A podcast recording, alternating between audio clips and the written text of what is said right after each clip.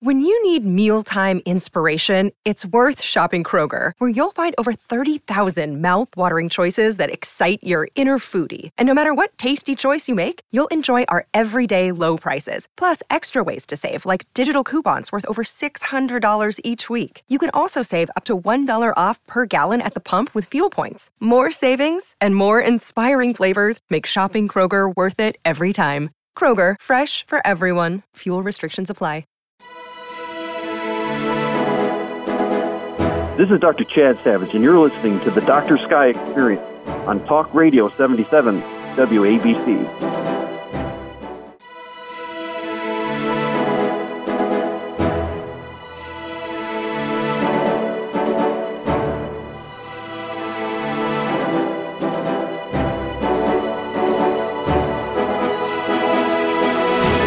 Welcome once again, ladies and gentlemen, to the very unusual but very good program, as you tell us, the Dr. Sky Experience, exclusively here on Talk Radio 77 WABC, the crown jewel of radio. Yes, the Dr. Sky Experience here on this iconic radio station, talking regularly with you, not at you, on the great subjects of astronomy, space, aviation, and weather, and so much more. And today, ladies and gentlemen, the Dr. Sky Experience takes us down to some of our medical concerns and medical needs.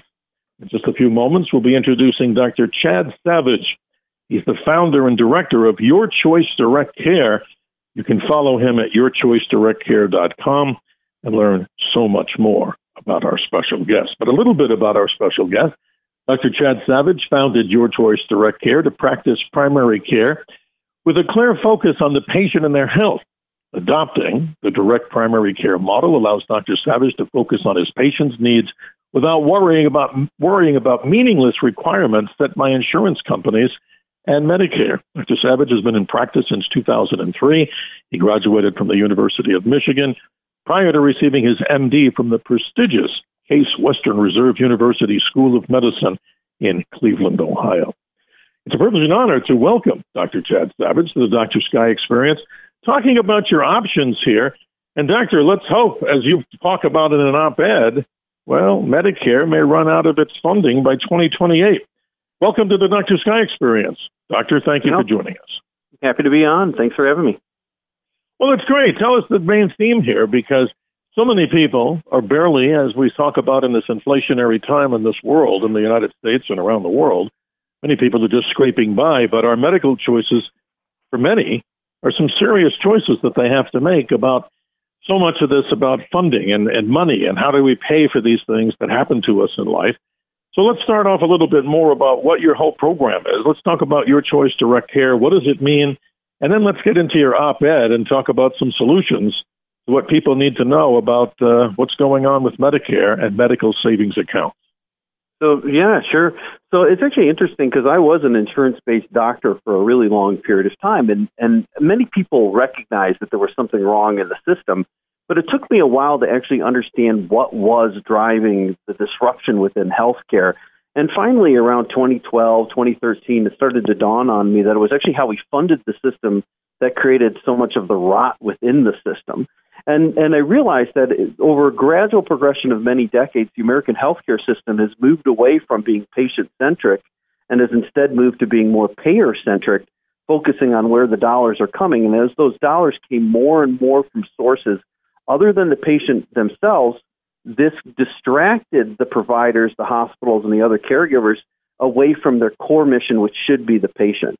So I was kind of desperate. I started looking around to find out if there are other options, and I was happy to see this little tiny movement that started, and, and you could argue where it came from. It came from Seattle, it came from Florida, it came from Missouri. There were other places that, that were where these practitioners are springing up that were trying to get away from being paid by insurance companies and going back to really right. the historic norm, which was actually working for the patient. And they were doing it in a unique and new way, which was a very inexpensive membership model. So, uh, and and at first I, I kind of watched and I was really intrigued, and I actually thought they were going to fail. Um, but to my surprise, they didn't fail. They started to thrive.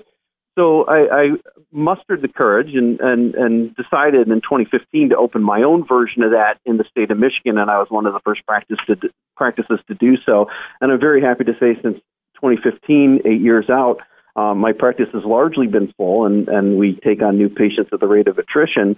Um, and and the, our cost of operating the practice went down by over 50% by wow. getting rid of the complexity of dealing with those insurance companies. Fantastic. So you have an experience from both sides of the equation here, and that's why yep. it's great to talk with you. Just to let everybody know, you're listening to the Dr. Sky Experience here on Talk Radio 77 WABC, the iconic crown jewel of radio, broadcasting not only from New York, around the nation, around the world, but I'm sure even out into the cosmos. Our special guest today is Dr. Chad Savage. He's the founder of Your Choice Direct Care. You can learn so much more about his organization and what it stands for proudly at Your Choice Direct Care com.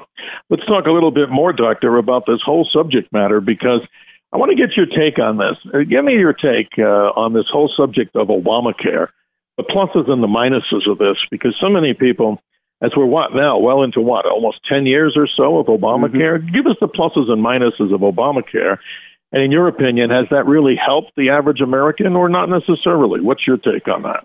Well, it was it was interesting because I didn't know what to take of, make of it when it first came out. I mean, you know, the, I don't think a lot of people knew what was in it, which is the you know Nancy Pelosi's famous statement of, you know, you have to pass it to find out what's in it. Um, right. And there was there was kind of a, a you know a sinking feeling I had in my gut that it wasn't going to turn out well. Uh, and people who are much more prescient than myself actually were looking uh, at the law, what was being proposed, as much as they could uh, could see, and they realized that it appeared to be designed to fail which is which is was a bizarre claim to make at that time. And it wasn't designed to fail immediately. It was designed to fail over a period of time. Well, why would you design a law to do this? Well, exactly. it would, the, the, there's a, a sense of, the sense of gradualism in our society allows people to obscure the origination of the problem. We see that all throughout healthcare. But specific to that law, it was implemented in stages that were unpopular and each of those unpopular stages was were implemented far away from an election cycle, so that when people would become a little upset about it, not recognizing that the change was being made because of Obamacare, and by the next election cycle had forgotten about it anyway and moved on to the next shiny object that was capturing the Americans' attention.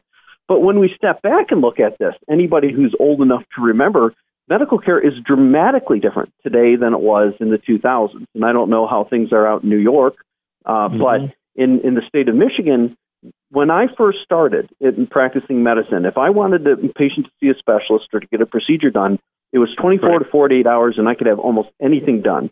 Um, then it started to get hard for patients to get things scheduled for themselves. Now it has gotten to the point where in the state of Michigan, it can take three, six months, nine months, or even more to get in with specialists. And there are no exceptions. Somebody could be bleeding and they still say, nope, that's, there's no other option other than going to the ER. And though COVID certainly made that worse, this was gradually increasing over the 2010s um, because of all the interference and bureaucracy and and uh, and buggering up of the of the the mechanisms of healthcare that were implemented because of Obamacare. Interesting. You know, Doctor, I'm going to go a little bit beyond the stratosphere here with this particular question, but you're the expert on this, in our in our opinion here, as our guest today on the Dr. Sky Experience. Talk about Canadian healthcare and what that model is versus what we see here in America. And and I know that may come as a little shock to you, but it's so interesting for people to know. I know so many friends of ours here. I live in Arizona, and of course, we're across the nation with WABC and other great radio stations and television. But we have so many people that claim that they go to Canada to get better medical care than they do in the United States. And also, conversely, we see along the border so many people heading there for certain procedures that would literally be off the charts financially. But give us a quick comparison to the Canadian medical care system versus what you're talking about here and the state of affairs here in America today, if you don't mind. Well, thankfully, I live up in Michigan right on the border, so I have a unique vantage point of this. And I'd say I, have actually never heard that claim that people were going to Canada for medical care. What we okay. absolutely see is the reverse. Is Canadians, we're the safety valve for the Canadian system. That when mm-hmm. the Canadians can't get testing, surgical procedures, whatever done for an extended period of time, that they'll right. come to the United United States through what we call medical tourism and, and pay cash for their, their medical care. In fact, there's a surgical center in Oklahoma, the Oklahoma Surgical Center run by Dr. Keith Smith, that has built a very lucrative business on medical care that either is too expensive within the United States, so they offer good cash based rates to those patients, or who are unable to get from other countries, like in Canada. So Canada is a single party payer system, meaning the government controls all the health care. And, and one of the negatives of that is it's, it's the single choice system. When you when there's only one payer, people say, well, if I don't like what they they decide, or I want to do something different than what the government says I can do, I can go right. and get it on my own. But for a while, that was actually outlawed within Canada. They've actually backed off of that prohibition because it was so unpopular. Um, uh, but you know, so people don't really want a pure single party payer, whether they re- re- realize it or not, because they've totally sub- um, subjugated themselves to the whims of whichever department or bureaucracy is going to be making those decisions. And so I think when people think about those systems, they they make them angelic within their own minds, thinking it's whatever I want in medical care, only free. But the reality is, it's whatever you're allowed to do. Interesting. Doctor, in the time we have with you today, and I appreciate your time greatly, it expands our minds. And like I said, I learn something always by the great guests like yourself here. And I appreciate your time greatly here on the Dr. Sky Experience as we're talking with all people around the world on the iconic crown jewel of radio, Talk Radio 77 WABC out of New York City and around the nation, around the world, and I'm sure even out into the cosmos. I wanted to get your take on the concept of medical savings accounts. That'll lead into a next, uh, you know, series of questions about your op-ed in the Washington Examiner. But talk a little bit for people who may not even understand the concept of medical savings accounts, simply referred to as what MSAs. Mm-hmm. Yep. So a lot of people are now familiarized with the concept of FSAs and HSAs, which are accounts that working people can contribute to with pre-tax dollars, and they control it and they own it, and they can use it to purchase their own medical services. What many people don't understand is that there is a program within Medicare itself that is somewhat analogous to this. And this is different than the concept of the single party payer we were just talking about with Canada, where regardless of the funding source, it's the person who controls those funds that is the is the power broker in the in the transaction. Sure. So in medical savings accounts, the Medicare funds that would have been spent on this individual, the Medicare recipient anyway, instead of being going into private Medicare insurance policies, are put into an account that the patient not only controls but actually owns. So it actually is part of their estate, and if they rationally manage it, they not only can use it for their own medical care, but it can go to their heirs if they rationally manage it, all the way to their, wow. to their death. They own it. So that instead incentivizes good consumerization until someone's demise. Um, but they own these funds with money that was going to be spent on them anyway by Medicare. The only difference is who controls those funds. Do bureaucrats control it, or does the patient themselves, who knows what they want to get from the medical system? And, exactly. Uh, you know, hmm. Yeah, because because we never ask. You know, we always say, you know, what what is medical care? Well, when somebody comes to us, we have set algorithms, what to do, what to treat patients with, all these all these things. But not only do, do the same patients, I mean, do different patients want the exact same thing? They may come in with their own unique desires and perspectives to healthcare but we kind of treat them all as though they're a widget on the assembly line, as all are, are, are, are identical, when in fact patients are unique and have different aspirations and desires from healthcare. Well, by controlling those funds, those patients can actually get what they want from healthcare be, because they are the they are the power brokers again, once again in that system. So you know, it, it's um, there. There was an analogy to a Medicaid program that was in Indiana mm-hmm. called the Healthy Indiana Plan under Mitch Daniels when he was governor. And what they did is they put Medicaid funds into the hands of the recipients of Medicaid. And to everyone's shock, they did a vastly better job managing those funds than did the bureaucrats. Medicaid actually saved money because those people knew how to spend money. There's this kind of insulting um, uh, uh, uh, thought process regarding Medicaid recipients that they're they're dumb, they don't know how to manage money, they're poor for a reason. But in fact, they did a far better job than the bureaucrats in, in managing those funds. And also, the satisfaction was something like 97%. People loved that. They didn't have to seek permission if they wanted an MRI or if they wanted a referral. The only permission they needed was their own. That's interesting. And I got to ask you a quick question before we move on to your op ed. I hear so many advertisements on radio commercials for something about an organization, I guess it's a very religious organization, that they talk about how everybody shares their medical bills by joining this organization. And I'm not here to knock it. I'm just here mm-hmm. to understand the difference. If you could illustrate that to us, what is that? If I've explained it at least the best I can, Certainly, you know what you might know about it. What's the difference? Yeah. And what is that all about, if you don't mind sharing yeah. that with the So audience? I think you're referring to Health Sharing Ministries, and I'm actually a member of one. I'm part of Samaritan Ministries. And there are a bunch of them out there. And you mentioned Obamacare earlier. Well, these existed, predated Obamacare, but there weren't that many of them out there. And was, the concept was it built on a religious principle of sharing each other's needs, including each other's medical needs. And there right. was actually an exemption written into Obamacare that if people had one of these funds, if you recall at that time, there was a penalty for not having health insurance. But they exactly. said if you had a health sharing ministry, it, it was an exemption to that requirement because they considered it adequate coverage, essentially. Mm-hmm. Um, now, th- so after that, many people finding them much more economically feasible, they're a lot less expensive, started m- migrating over to them. And, and actually, I wrote an op ed in Town Hall several years ago about my own experience, my own family. When we switched to a health sharing ministry over the premium cost of insurance alone over a five year mm-hmm. period, we saved $86,000 when combined with direct primary care, which is what I do. And, wow. and if you extrapolate that over a decade, that's a house worth of savings, not deprivation of care with savings. Now, they're not right for everyone, and people need to look into them. And, and one of the downsides of this rapid expansion of health sharing is some charlatans have popped up. So people do have to be rational consumers. If they're interested in an alternative to traditional insurance, because it's not insurance, it's something different. Right. Um, you know, they need to do their research, they need to do their due diligence, and there is now a certification organization to make sure, as best as possible, that you're not getting a charlatan organization.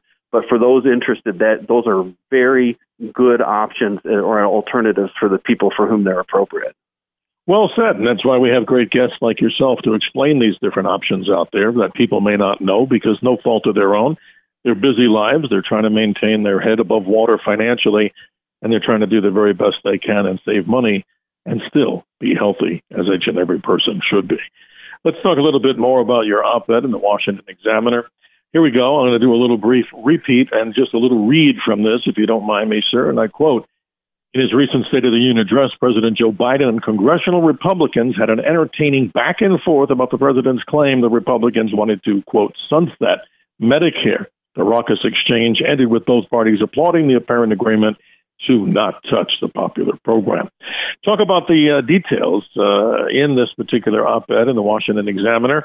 And of course, one of the questions that I'm going to have here is you've stated here, not that you have to agree with this, and certainly many people have debated about it, Medicare may run out of funding by 2028. So, what's the main skinny about this particular op ed in the Washington Examiner? Yeah, so we're stuck with the financial reality that this this program is running out of money. So what do we do? We either have to increase funding, which would mean increased taxes, which I'm not a big fan of, or we'd mm-hmm. have to somehow ration care or put in price controls, which always distort economic systems when you do that. Well, my thought is you know, medical care is one of the most mispriced systems in our entire economy, or one of the right. most mispriced uh, um, uh, uh, industries. And the reason why is because we essentially have no normal free market um, guardrails within that system. One of the beauties of free markets with free exchange, voluntary exchange, it, if something gets too ex- extravagantly priced, you're not going to do it.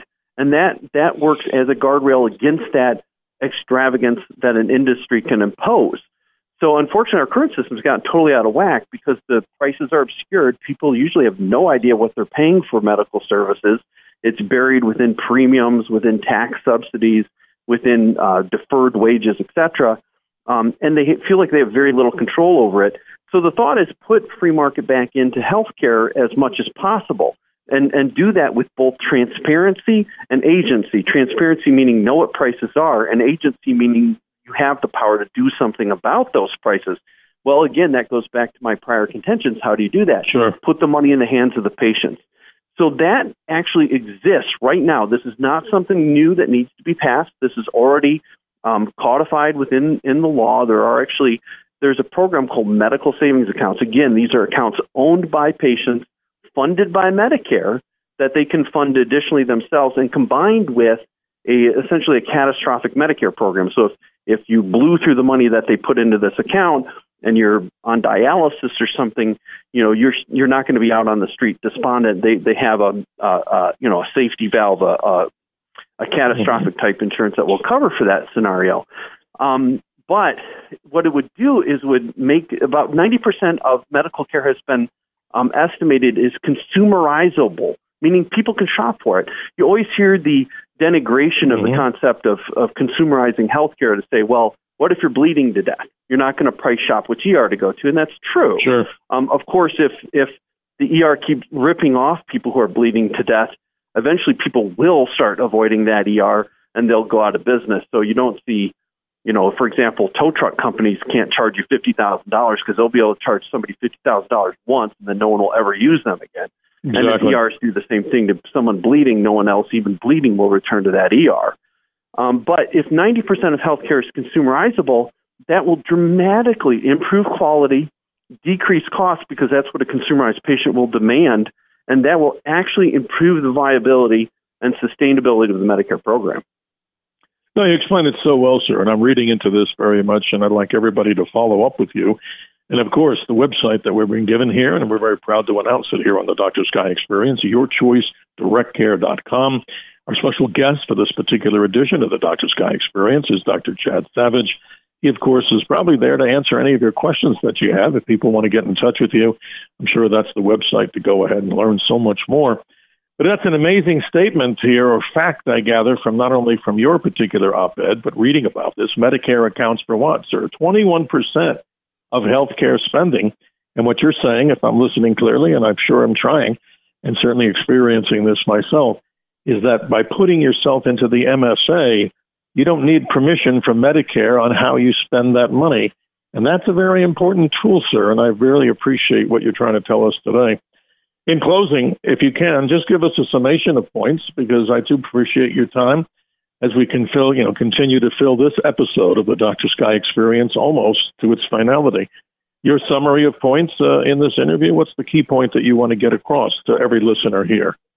Certainly, I would encourage them to contact their senators and representatives to encourage them to to make MSA programs more available to people. It exists in the statute. They are out there right now but they are not widely available. I believe if people start to use this, they will they will actually correct healthcare in general and make programs like Medicare more sustainable.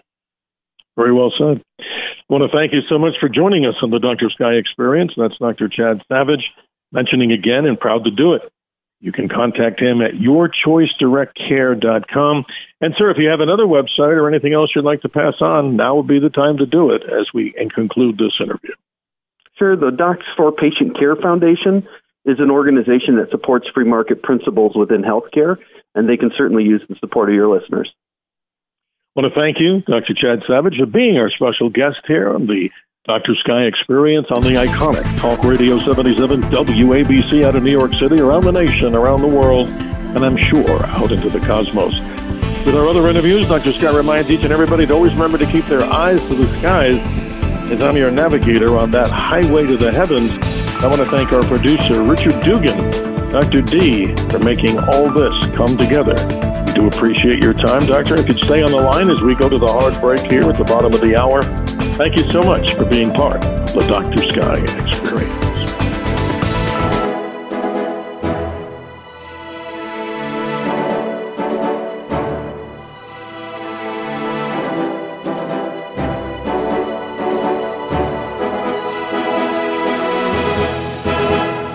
Is Greg Kelly for Priority Gold. What does it mean to be America's precious metals dealer? It means that you're in touch with the hearts and minds of those who love this country, value our freedom, and want to protect the future. Priority Gold is that precious metals dealer. They've helped thousands of Americans back their retirement with solid gold and silver. Call Priority Gold at 888 506 6439. Receive free shipping, free storage, a free investment guide, and one of the best purchase experiences in the industry. Call now or go to prioritygold.com.